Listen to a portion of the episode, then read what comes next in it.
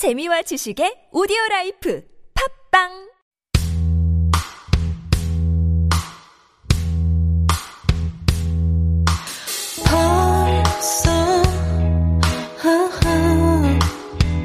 너를 처음 본 계절이 여기 다시 새하얀 canvas 위에 서로의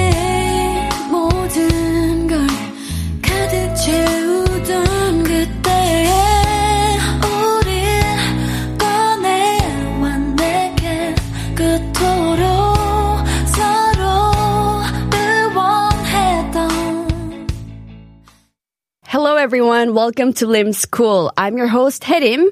I'll introduce the youth culture of Korea, so join me every Monday and Wednesday and be cool with Lim's Cool.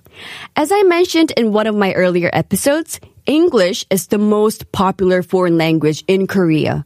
It almost seems like Koreans are obsessed with learning English. There are hundreds and thousands of private English teaching institutes. People spend tons of money on English education, and many children learn it when they're not even old enough to go to kindergarten. That's just how intense and essential English is in this society. English has the largest number of speakers universally, and the third most spoken native language in the world is Chinese and Spanish. However, in Korea, English surpasses any other foreign languages, as you may guess. So the question is, how did English enter this country? When? And why did we start to learn English? Today, I'll share the history of English education in Korea because it is always better to understand why things happen. One of my professors told our class to think of why rather than what, and I hope he's listening. All right, so here is why. Let me take you back to the times when English first came into Korea. In 1816, Joseon Dynasty, two vessels drifted off the coast of Maryangjin, Chungcheongdo province. As soon as the Korean person saw the other person with bright blue eyes, he tried to strike up a conversation. 어디에서 오셨소? But he didn't understand it. This time, the Korean tried saying it in Chinese. 你是从哪儿来的? But again, he had no idea. He tried using body language, he made face expressions, and he even wrote in Korean and Chinese characters. But all he got back was a shake of the head. Hmm. Finally, the man with blue eyes wrote something down. I do not understand one word that you say. Can you imagine this? The two must have felt like they were talking to an alien or something. Hmm. Eventually, they left without being able to communicate. Wow. It must have been so frustrating. So yeah, 200 years ago, not a single person knew how to speak English in Korea.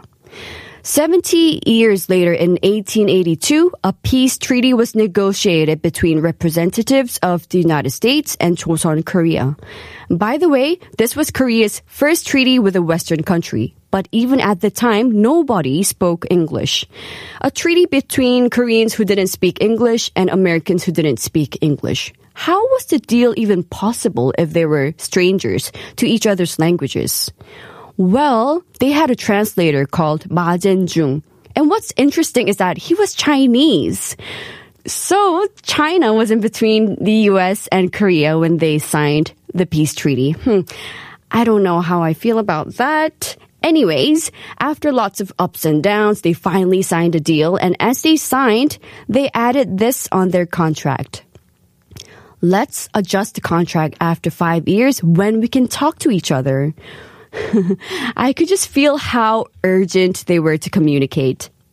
Now, after they signed the peace treaty, they finally had a reason to learn English. And so, King Gojong established an educational institution for English on a national level.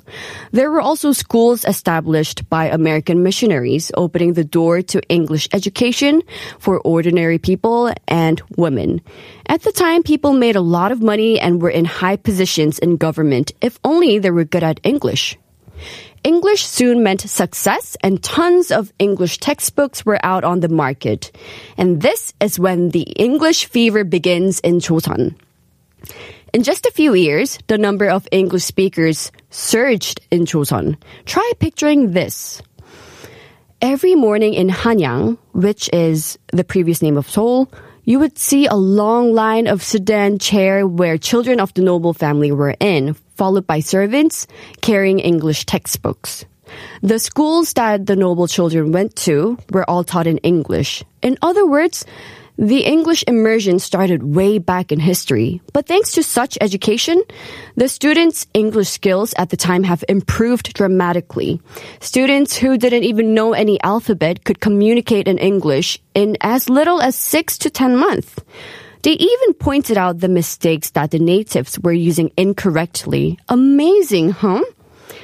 So, then what's the secret behind all this? As I mentioned earlier, there were tons of textbooks out on the market, but among those books was one book that stood out.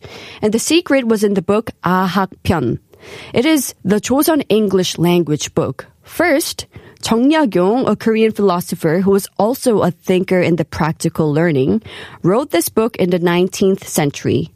However, I guess it was mainly written in Chinese characters and a little bit difficult to understand which was why a physician, Ji Seok-young and Chun Yong-gyu made an upgrade version of the book in the 20th century. They included English, Korean, and even Japanese to make it clearer and easier to understand. When I read this book, I was amazed because the pronunciation in this book is very accurate. People in modern society can adapt to these rules to learn English. As you may know, there are two alphabets that is especially difficult to pronounce, and that's R and L. But you could pronounce it if you follow what the book tells you. It basically tells you to add an uh sound before saying a word that starts with R. For example, rice would be rice. And then add an ul sound when pronouncing a word that begins with L. For example, love or lawn. Do you want to try it? Love or ulan. So this was how Koreans learned English and how they overcame the struggle of pronouncing R and L. I found this very intriguing. And when you add a ul sound in front, your tongue reaches the top of your mouth, which makes it easier to pronounce. I wish I could show you what the book looks like. But if you're curious, you can always check it out online, so go ahead.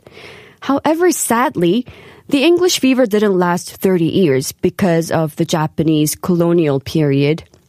After Korea was taken over by the Japanese colonialists, Koreans had to go through the cramming education.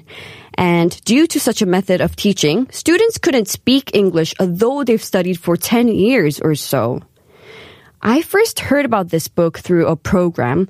I was astonished to learn about how people in the Joseon dynasty studied English, and I was also very impressed with their hard work. And because this story is so intriguing, that if I could turn back time, I would love to go back to the day when Koreans first started learning English. And I would be even happier if I could go back to the old days and teach a class in English. It sounds fun just to even think about it. Today, I shared a little history with you on why Koreans first started to learn English. And I hope this episode has given you a better understanding of why Koreans were so passionate about learning English.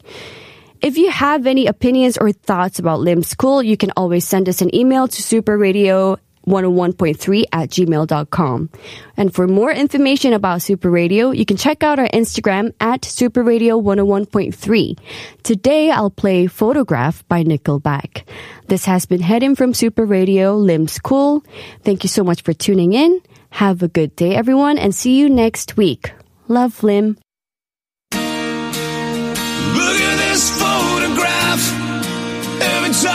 It makes me laugh. How did our eyes get so red? And when it was on Joey said, This is where I